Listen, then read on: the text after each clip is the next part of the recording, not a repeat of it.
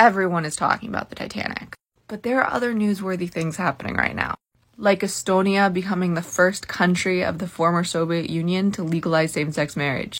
This reporting is from Estonia's English language public broadcasting, which I just find really cool because most of the time when I get international news, it's from like Reuters or BBC. So having it be from the actual country is very cool. Historic decision Estonia legalizes same sex marriage. Tuesday, the Estonian government has survived a vote of no confidence in the Riigikogu tied to amendments in the Family Law Act and related legislation, which is granting same sex couples the legal right to wed. 55 members of the Riigikogu voted in favor of the measure, while 34 voted against. It is proposed that the institution of marriage, as defined by family law, be modified so that any two natural persons of legal age, regardless of gender, may marry. The words man and women will be replaced with the words two natural persons.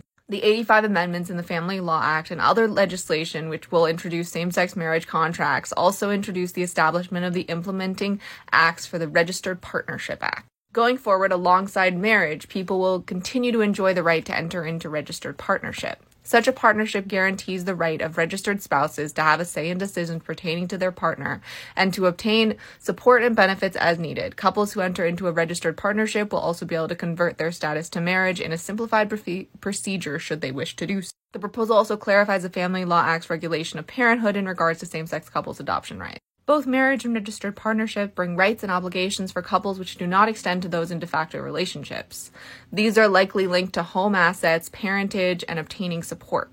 For example, in the event of a death of one spouse or registered partners, this will help to prevent situations in which the surviving partner, in the absence of a will, has no right to inherit the other partner's assets, all of which are automatically transferred to their relatives instead.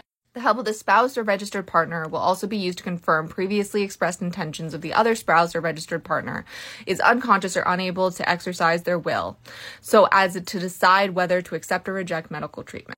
The act is planned to enter into force on January 1st, 2024. The amendments required for entries to be made in regards to registered partnerships contracted between January 1st, 2016 and December 31st, 2023, prior to the remaining amendments taking effect, will enter into force on October 1st, 2023.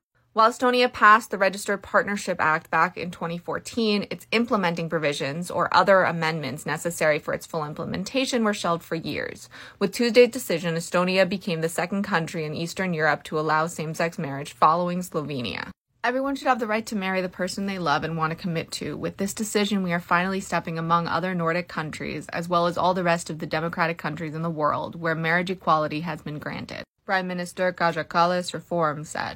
This is a decision that does not take anything away from anyone, but gives something important to many. It also shows that our society is caring and respectful towards each other. I am proud of Estonia.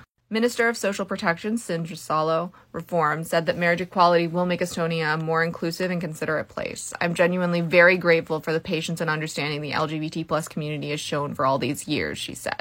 Guaranteeing equal rights for all is such an elementary thing that this issue was essentially covered in discussions that took place in years immediately after we regained our independence. I am delighted that the decision has now been taken for a more forward looking Estonia that cares for all and I don't want to butcher any more names, so I'm just going to show you the results of the vote on the amendment. So people who have partnership protections will be able to very easily switch over to marriage. As of October, I think is what that meant. And new marriages start on January 1st. So congratulations to Estonia. This is huge.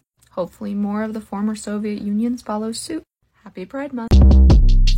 Short Cast Club